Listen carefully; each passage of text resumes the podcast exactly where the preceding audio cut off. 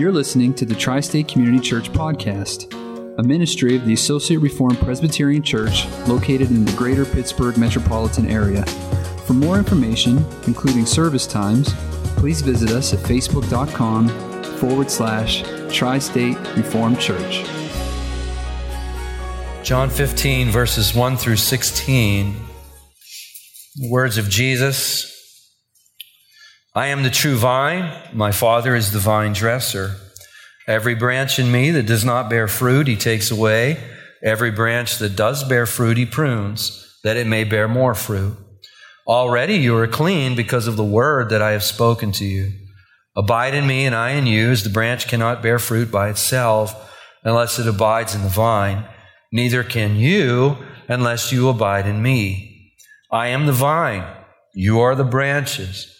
Whoever abides in me and I in him, he it is that bears much fruit. For apart from me, you can do nothing. If anyone does not abide in me, he is thrown away like a branch and withers, and the branches are gathered, thrown into the fire and burned. If you abide in me and my words abide in you, ask whatever you wish. It will be done for you. By this my Father is glorified, that you bear much fruit, and so prove to be my disciples. As the Father has loved me, so I have loved you. Abide in my love.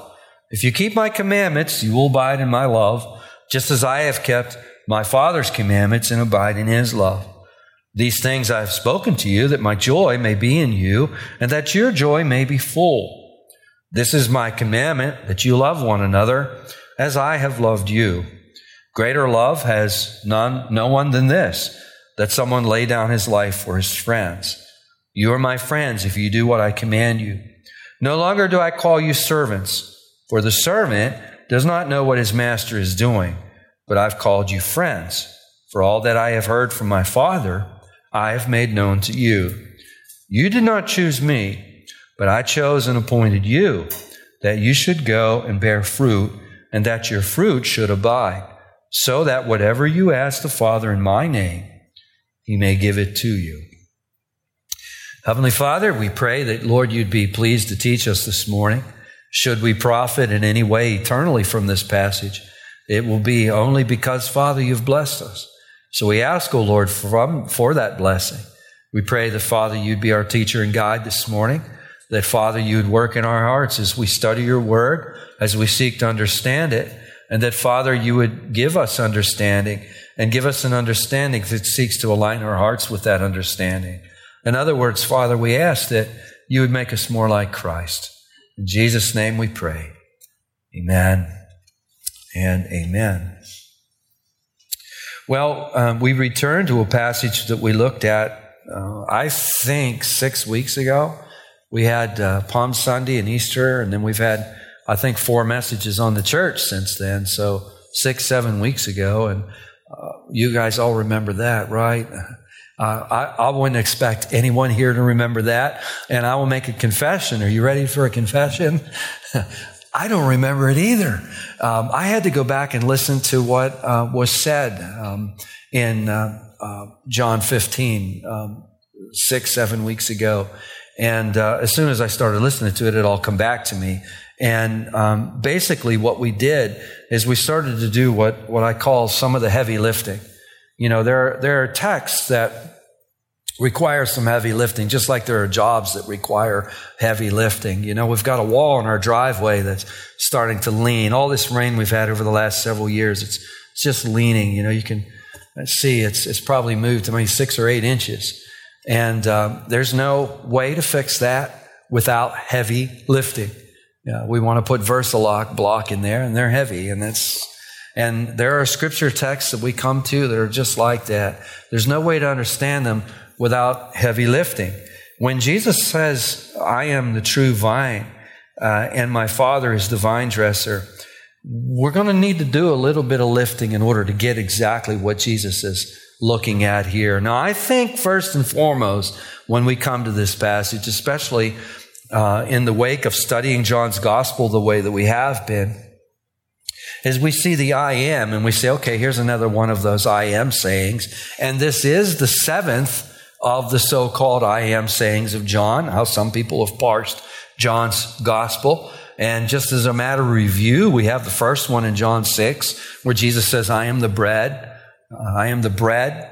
You have another one in John 8 where he says, I'm the light of the world, right? We have two in John 10 where he says, I'm the door and I am the good shepherd. Uh, we have another one in John 11. And this really helps us get back into John, you know, thinking through these. John 11, he says, I am the resurrection and the life. John 14, he says, I'm the way, the truth, and the life. And here, number seven, I am the true vine.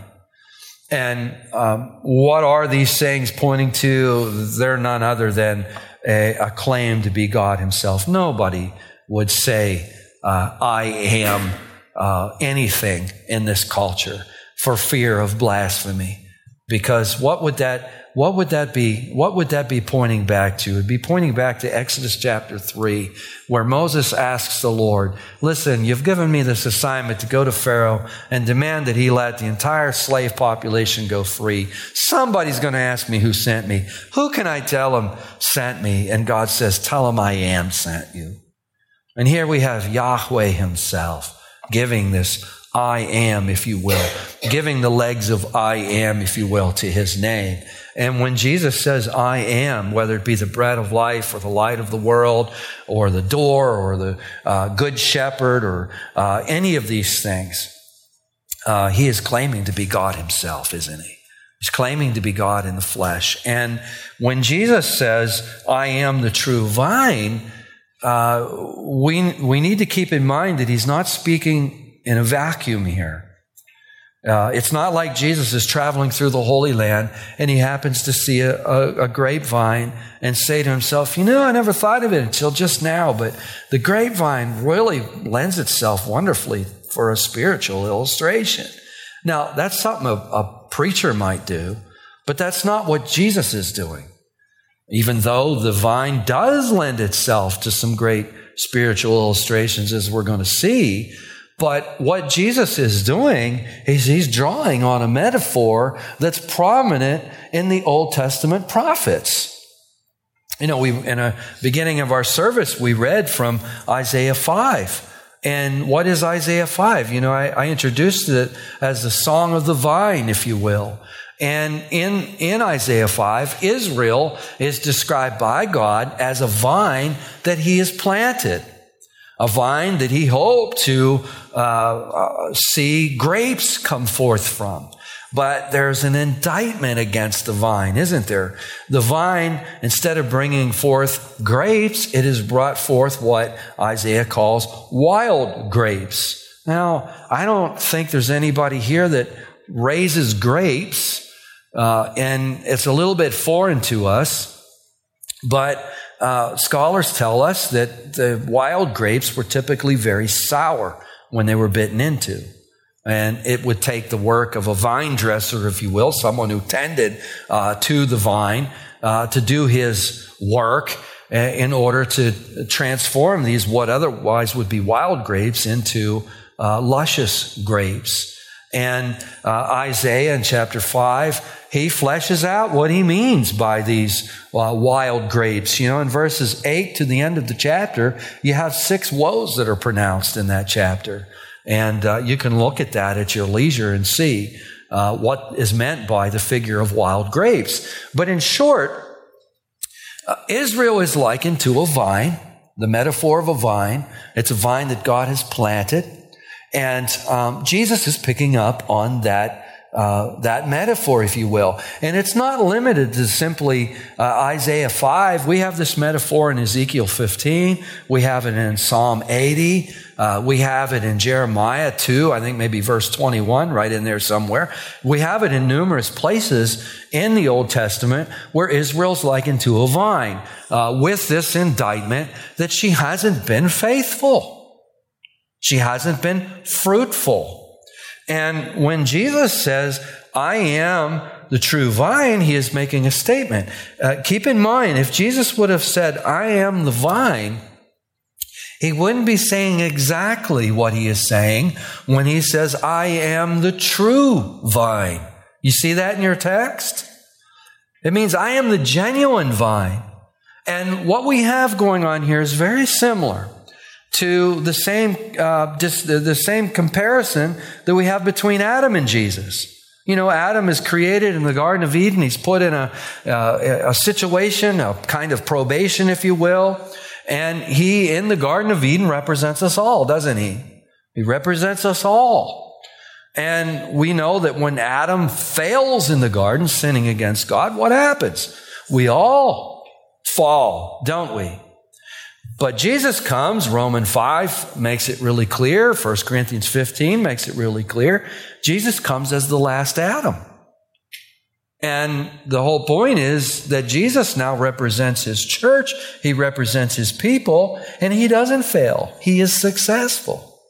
Now, in the same way, we have Israel as the vine, if you will, the vine of God's planting, and she fails. She fails to be fruitful. And when Jesus makes this claim, I am the true vine, he is the vine who will not fail. He's the vine who will be fruitful. Does that make sense?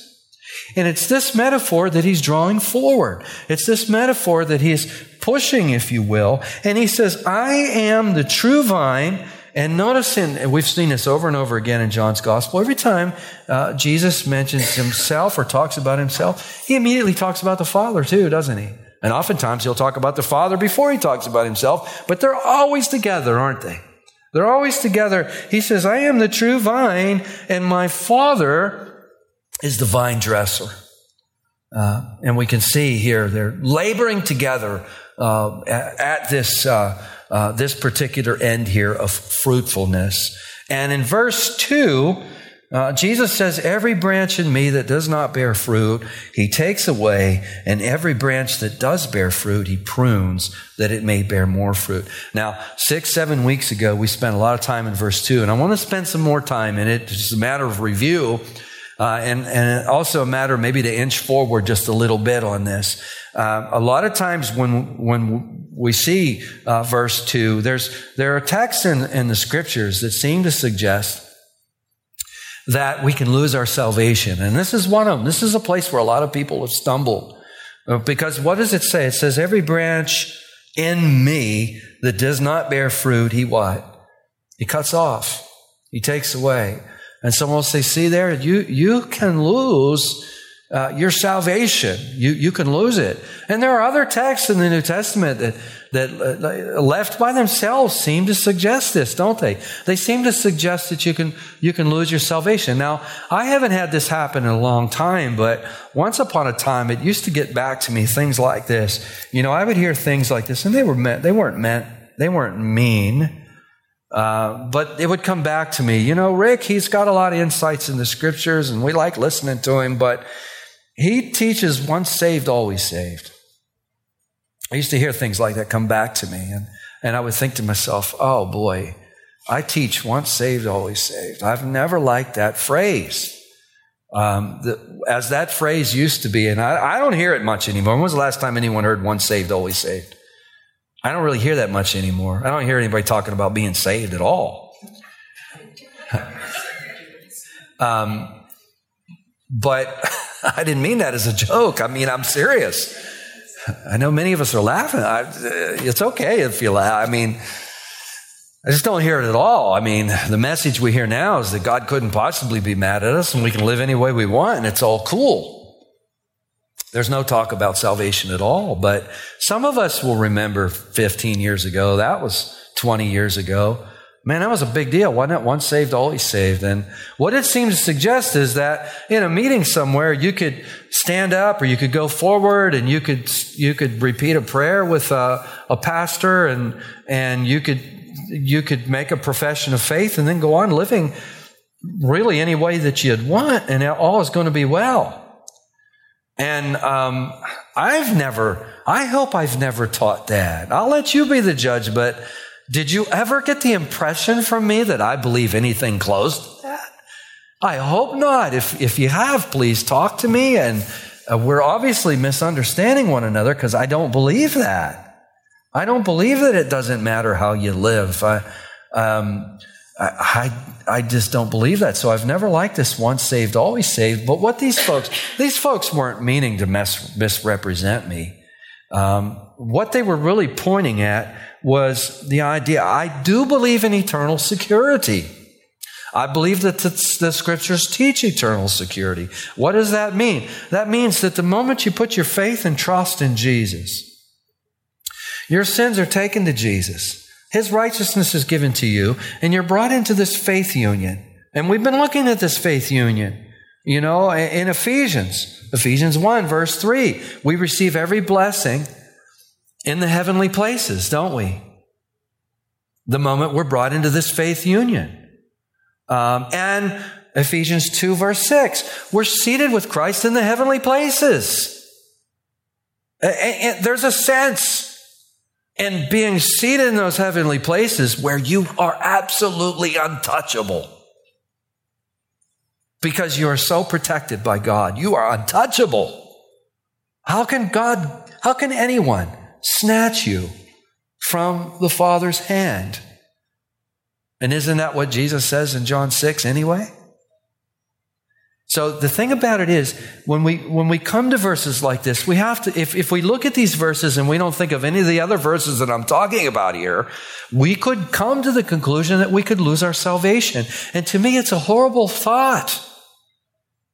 Um, it's a horrible thought because I, will tell you the first thought that comes to me, if I think, if I think I can lose my salvation, then I know I'm going to. I can think about it for a moment, but that's going to segue instantly until I'm going to. If I think I can lose my salvation, then I know I will. I am far from perfect. How in the world could I possibly hold on? And is it is this hanging on left to my strength? I have no strength. I don't have this kind of strength.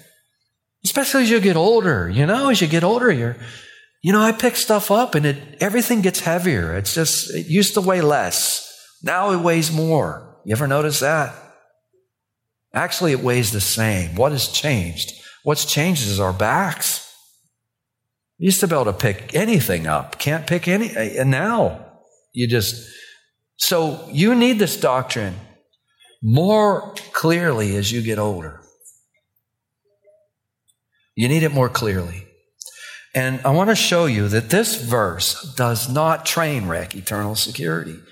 And someone will say, well, Rick, okay, I get you, but it says a branch in me. And that's one of those in me, uh, in Christ phrases that we have scattered all over the New Testament, which teach union in Christ.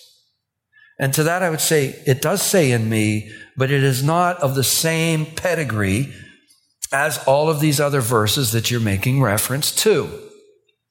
The other references you're making to through the epistles, the en Christ, en Christo passages as they're sometimes called, the in Christ passages do speak to true union in Christ. They speak to a faith union in Christ. But let's, let's be clear here of the type of genre that we're looking at. Let's start with that. We're not looking at the genre of a New Testament epistle here. We're looking at the genre of an allegory or an extended metaphor would be more accurate. The old preachers used to call it an allegory. Uh, more modern commentaries uh, speak of it as a metaphor, and if you want to really be technical, you want, and this will mean something to some of you. It's a metaphor. It's an extended metaphor without a plot. That would be probably the most. If I was, if I was in seminary and I was asked the question, I would say extended metaphor without a plot, and that would make the professor very happy. Um, if that means anything to you, that's fine. But what's going on here is Jesus is using an illustration to make a point, right? And he is drawing from a metaphor from the Old Testament. And he is doing this in a context. Three things important in studying scripture, right? Context, context, and context. What's the context? And I bring this up to you because it's easy to get lost here. What is the context? I mean, there's so, there's so many verses going on here, but let's, let's not forget the context is Jesus is probably, he may have left the upper room, but it's on the night that he's betrayed. Really, the dust hasn't even settled from Judas going down the road towards the chief priest's house in order to sell out Jesus. In fact, we could say as Jesus is speaking these words, Judas is actively involved in betraying Jesus. It's easy to forget that fact, isn't it? As you read through this and as you wrestle through this and the weeks go by as we inch through this material. But Judas is actively involved right now in betraying Jesus. Now, if Jesus would have come to Pittsburgh frequently, um, and we could have all went to see Jesus. Jesus is going to be in Pittsburgh. We're all flocking up to see Jesus. And if we've seen Jesus a few times, we've noticed these guys that are hanging around with Jesus. And if we would have seen all 12 of the guys hanging around with Jesus, we would have never been able to make a distinction between, we would have never been able to say, well, there's something's up with that Judas character. Right?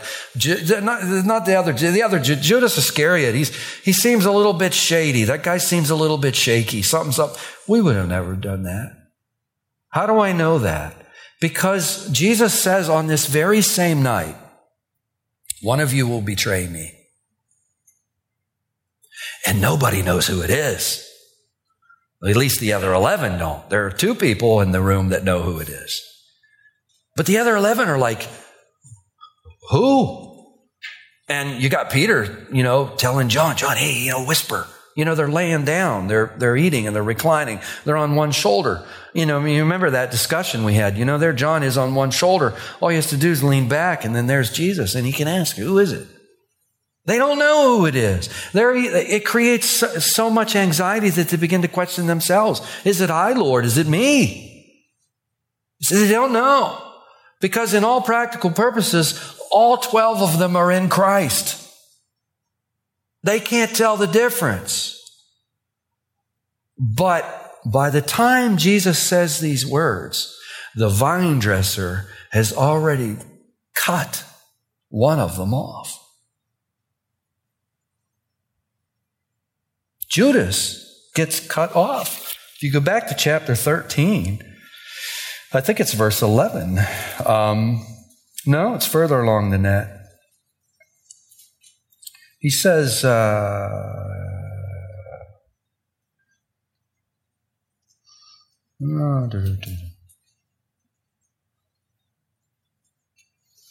I apologize for this. But Jesus, Jesus says to them, He says, What you're about to do, do quickly. It's in that, it's in that text there. The 13, 27. Thank you, Donald.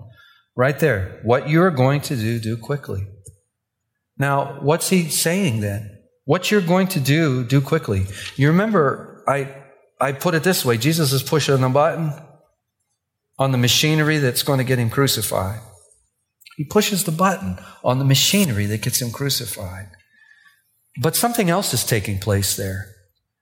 Judas is cut off.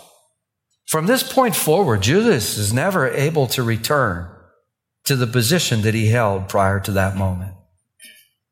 He's cut off where he withers and he dies.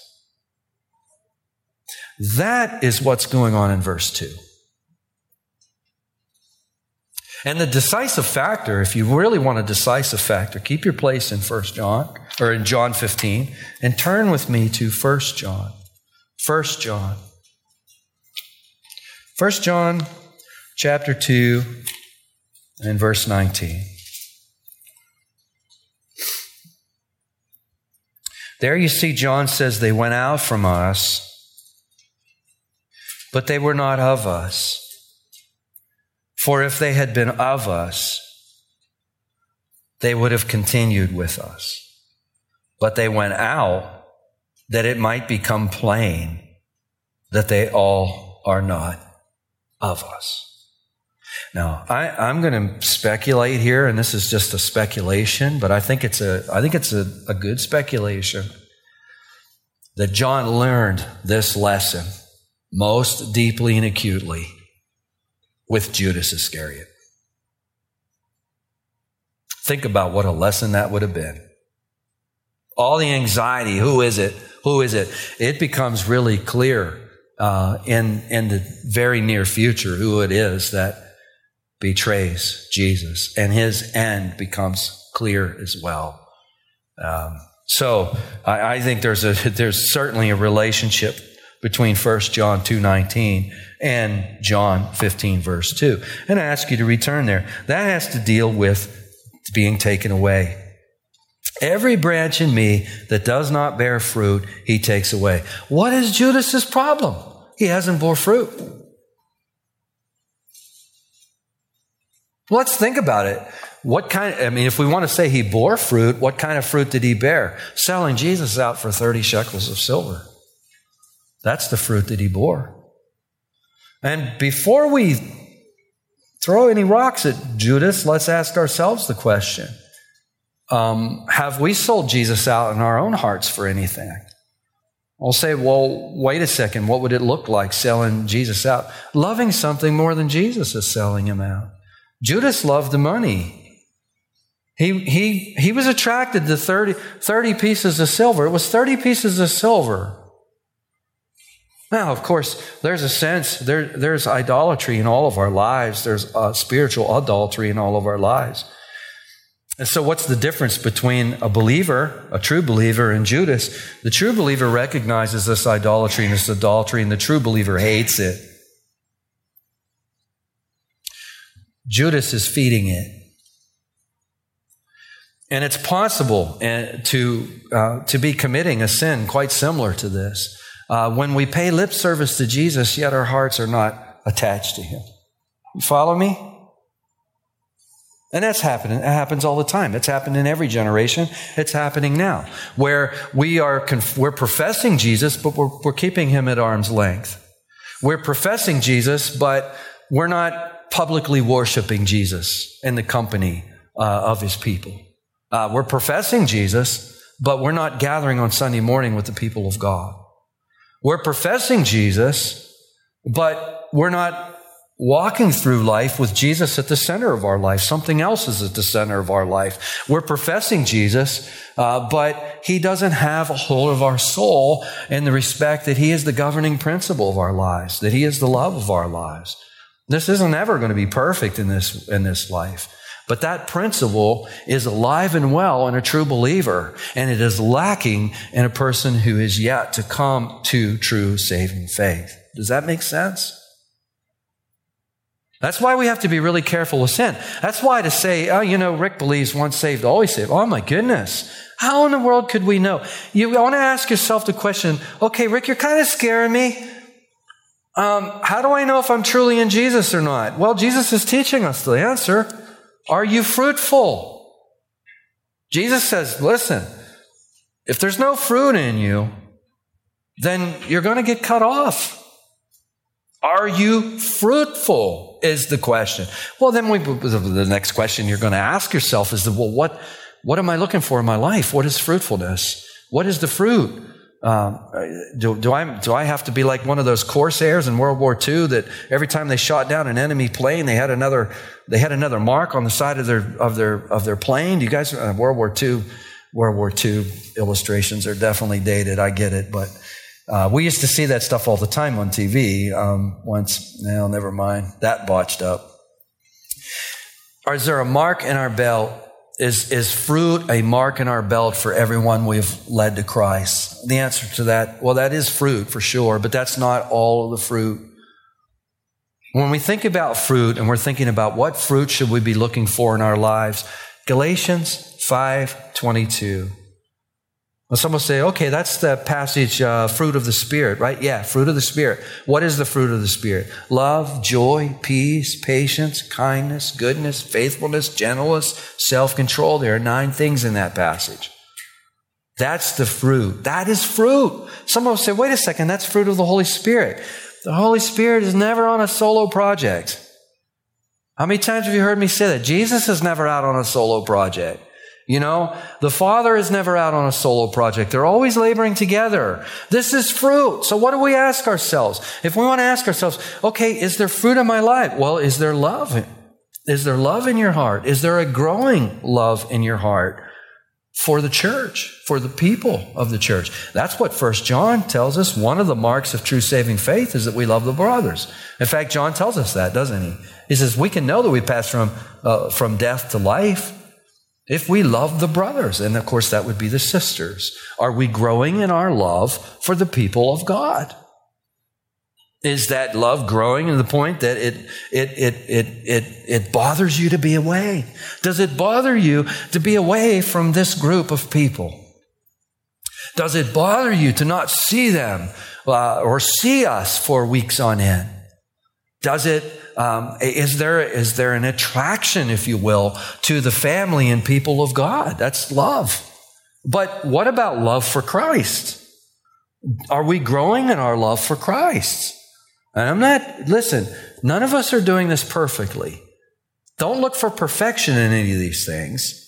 If we, if we look for perfection, then we're all out. But look for evidence of it and look for growth in it. And we always want to be looking for growth in it. And if we see evidence of it, but we see it trifling or we see it failing, then we need to ask ourselves why and we need to get rid of whatever is causing that to happen. Does that make sense? Love, joy. Do we have joy in the Lord? Is prayer nothing but an empty duty, like taking out the garbage? You're happy when it's done, but nobody likes to do it. But it, or is prayer joyous? Is there a certain joy about prayer? Reading the word. Do you look forward to reading the word? Or is there joy in reading the word? We're going to, I'm getting a little bit ahead of ourselves, but Jesus is going to talk about that in this section. You know, the first eight verses are largely given to the metaphor itself, and verses 9 through 16 are largely a, a, a kind of an explanation of the metaphor. I'm getting a little bit ahead of myself, but you have love, peace, patience, kindness, goodness, or love, joy, peace, patience, kindness, goodness, gentleness, faithfulness, uh, self control. Are we growing in those things? But see, this is these are all fruits that we should be looking for in our lives. And someone said, Well, wait a second. Now, if I'm looking at my life for this fruit and I don't find it, what do I do? Well, the answer is easy. We all know the answer to that, don't we? Lord, I confess I have, I can't see any evidence of fruit in my life. Please hear my confession and, and help me in my unbelief. Help me, help me here. Does that sound reasonable? And don't let him go until he does. Jesus has promised that he will never cast out anybody that comes to him, hasn't he? That would include any one of us. That would include anyone that we talk to. Don't be afraid to tell people, listen, you come to Jesus, you go to Jesus, he's not going to turn you away. Don't be afraid to tell people that because Jesus tells us that, doesn't he? He says, I will never cast out anyone. Now, this is fruit. Now, what we see, and the point I'm trying to make first is Jesus is the true vine who produces abundantly. It's the first point. Second point is fruitfulness is not optional. Fruitfulness is not optional. Does that make sense? Because in verse 2, every branch in me that does not bear fruit, he takes away. Verse 6, if anyone does not abide in me, he is thrown away like a branch and withers, and the branches are gathered and thrown into the fire and burn. So we see that fruitfulness is not option, uh, optional, and we've come to see a little bit of what this fruitfulness is. But now let's, let's find out how does this work? How does a person become fruitful? Uh, can we do this ourselves? And the answer is no. Um, if you look at um, verse uh, 4, Jesus says, Abide in me, and I in you, as the branch cannot bear fruit by itself unless it abides in the vine, neither can you unless you abide in me. So, where does this fruitfulness come from? Keep in mind, we're not, we're not getting saved because we're fruitful. We're fruitful because we're saved. We're not getting, we're not becoming fruitful to win God's love. We're fruitful because God has shed his love upon us. There's a huge difference between the two things there, isn't it? And Jesus is saying, Abide in me, and I in you. And as the branch cannot bear fruit by itself unless it abides in the vine, neither can you unless you abide in me. Verse 5 I am the vine, you're the branches. Whoever abides in me and I in him, he it is that bears much fruit. Well, Judas' problem is he wasn't abiding in God. He wasn't abiding in Christ. And therefore, he wasn't bearing fruit. Verse 6 If anyone does not abide in me, he's thrown away like a branch and withers, and the branches are gathered, thrown into the fire, and burned. Okay, well, now the question is what does it look like to abide? I've got a couple of quotes from you for you that I think are so helpful. Uh, the first one uh, says this There are some people who visit Christ, there are others who abide in Christ. Let's let that start and let's think about it. There are some people who visit Jesus. Maybe in a time of need. In a time of need, Lord, help me, I'm in this jam. Lord, will you help me? They'll visit Jesus. Or maybe on Sunday morning, we'll come and visit Jesus. Or maybe, a, maybe, maybe at a Bible study, or maybe at a, a devotion, or whatever it might be. We'll go visit Jesus. But there's other people says the scholar, who abide in him. So, what does it mean to abide in him? Another quote To abide in Christ is to maintain our belief in him. Notice the word maintain. It's to maintain our belief in Him. I could add some comments to this I think will be helpful. It's a belief of continued trust and dependence. And I think the word dependence is really a key word in this particular text here. As I am preaching, I could preach right now in dependence upon my own strength, my own intellect, my own ability. I could do that. And in doing that, I would be doing you a massive disservice because I, I uh, probably, I may have the ability to arouse your curiosity and keep you interested for 45 minutes and entertain you. But one thing I can never do is produce eternal fruit in your hearts, in your lives. Yeah, I read an article here just recently about a, a, preacher, and he said wonderful things in the article. But the whole time I was reading the article, I was, I was dissatisfied with the article because he seemed to be referring to the preacher as a heart surgeon. And then finally, at the very end of the article, he says the preacher is that he wants to be a better heart surgeon. And I think I understand what he's trying to say. But the problem with that whole article that I had was I am not a heart surgeon any more than a scalpel is a heart surgeon. All we are is instruments in the hands of the heart surgeon. And I think when I think I think when we start thinking of ourselves as heart surgeons, we're we're in danger of putting our faith and trust in ourselves. Does that make sense? I don't mean to be unkind, and I'm not trying to twist anyone's words. Uh, because I think that I, am going to assume this pastor knows better and all that. I'm to agree with everything I just said. Um, but I'm just giving you an illustration from the pulpit the, the, the, the exercise of preaching and teaching needs to be one that's carried out in complete dependence upon Jesus for that exercise. Does that make sense? And not just for preaching and teaching, but what about for tomorrow morning? What about when we get up and we go through the course of our day? Are we going to be able to do that in our own strength? Tammy and I are in a habit every morning when we when we say um, when we give the Lord thanks for our breakfast. One thing that we say every morning is, "Lord, empower us to set our hearts on you. Empower us afresh this morning as we seek and we strive to set our hearts on you. Why would we say that? Because of verse 5. Jesus says, I'm the vine, you're the branches. He says, apart from me, you can do what? Nothing. But here's the see, so we can't produce this fruit of ourselves. I think we all know this. How can we produce this? Listen, if you want to be fruitful, the key to being fruitful is abiding. And what is abiding? Continued dependence and trust upon the Lord. And it's something that can be nurtured. It's something that can be nurtured, and it's something that's nurtured on both the human side and the divine side. How does how does the divine side, how does God nurture this fruit? Verse 2, you see the second part there? First part, every branch that does not bear fruit, he takes away. Why? This branch, this, this branch is apart from Christ. This branch is not in a faith union with Jesus. You see, I want to argue very forcefully that is not what Jesus is saying. He's saying the opposite. It's being tossed out because it is not in a faith union with Jesus. If we take in me in verse 2 to be a faith union with Jesus, the rest of the metaphor doesn't make sense. But the second part, every branch that does bear fruit, he prunes that it may bear more fruit. There's an old Italian fella down. Well, I, I, I don't know what his health is like anymore because last couple of times I was down near his place.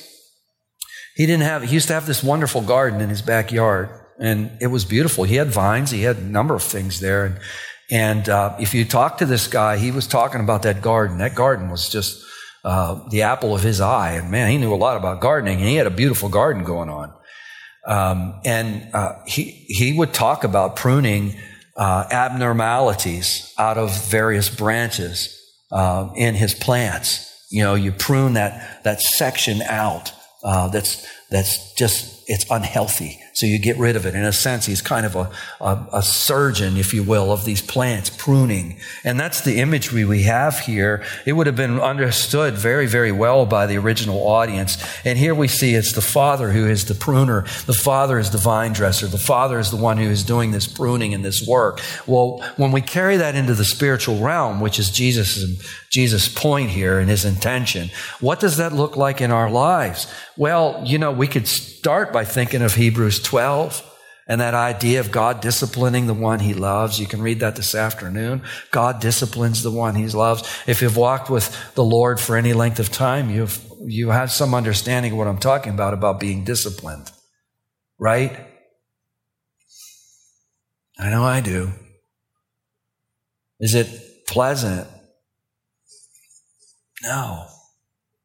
What's the point? Is it to be mean? No. It's, right here. It's, it's right here in that verse. It's that we might bear more fruit. What kind of fruit? Love, joy, peace, patience, kindness, goodness, faithfulness, self control, that kind of fruit. Fruit that enables us to cling to Jesus even closer. Fruit that enables us to become more and more like Jesus. Fruit that enables us to overcome sin that brought the discipline. We're sinning in ways right now that we don't even know about. Does everybody here believe that? God doesn't show us all at once, does He?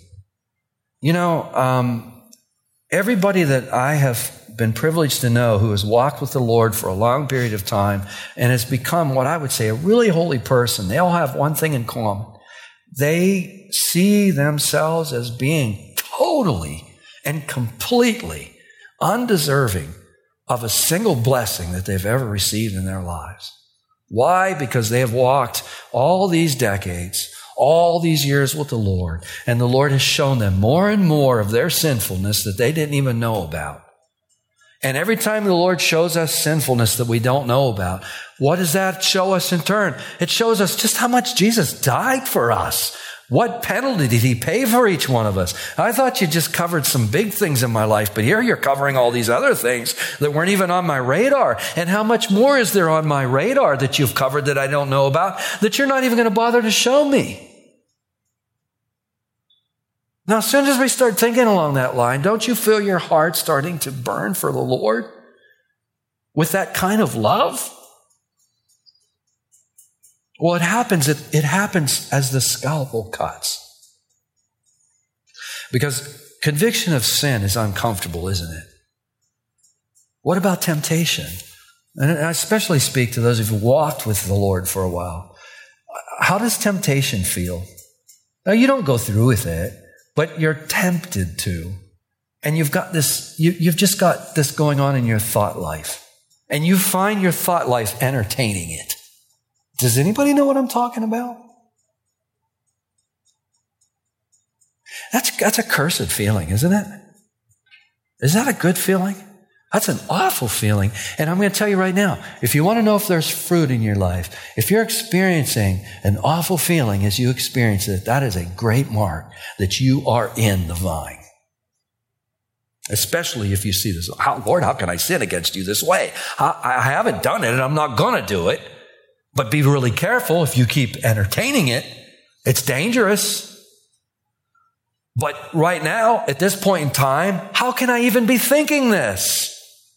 How can I even, as long as I've been walking with you now, how can I even, how can I even have this thought enter into my mind? It's the scalpel. And you say, Lord, help me with this.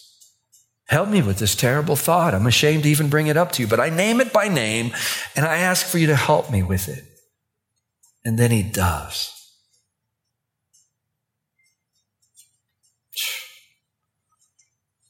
Doesn't that make you want to serve him more? Doesn't that make you feel more secure in him? Doesn't what's that do for your security? Like, Lord, I know this about me, and I know you know this about me, and you didn't cast me away, but but you brought healing in my life in this area. That gives you that gives you um, an impetus and courage to bring the next thing to him, doesn't it?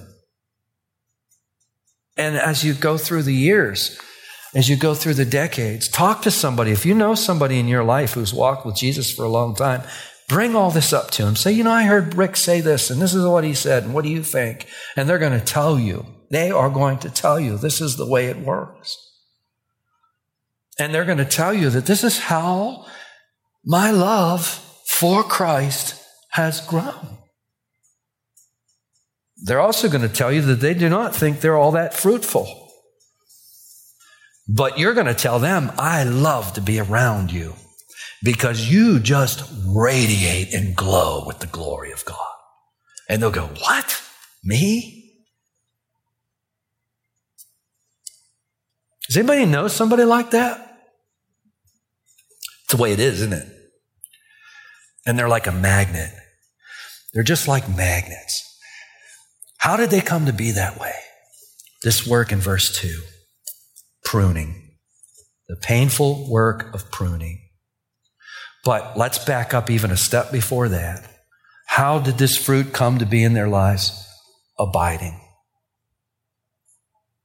believing, continued trust in God. You see, the, the folks that have reached this point that I'm talking about do not trust themselves. They're not self confident in this worldly way. They've learned over the years that their dependence and their trust and their confidence is better placed in Christ. That's abiding. They've grown in their ability to abide. And in growing in their ability to abide, they have become more fruitful between this growing in the ability to abide and being pruned, growing in this ability to abide and being pruned, they've grown in this faithfulness. I want to leave you with a really wonderful note. If you're in Christ Jesus this morning, this is where God is taking you. And if he, uh, if he, if he allows you to dwell on this earth for another 20, 10, 20, or 30 years or longer, you will probably one day be a person like I am describing.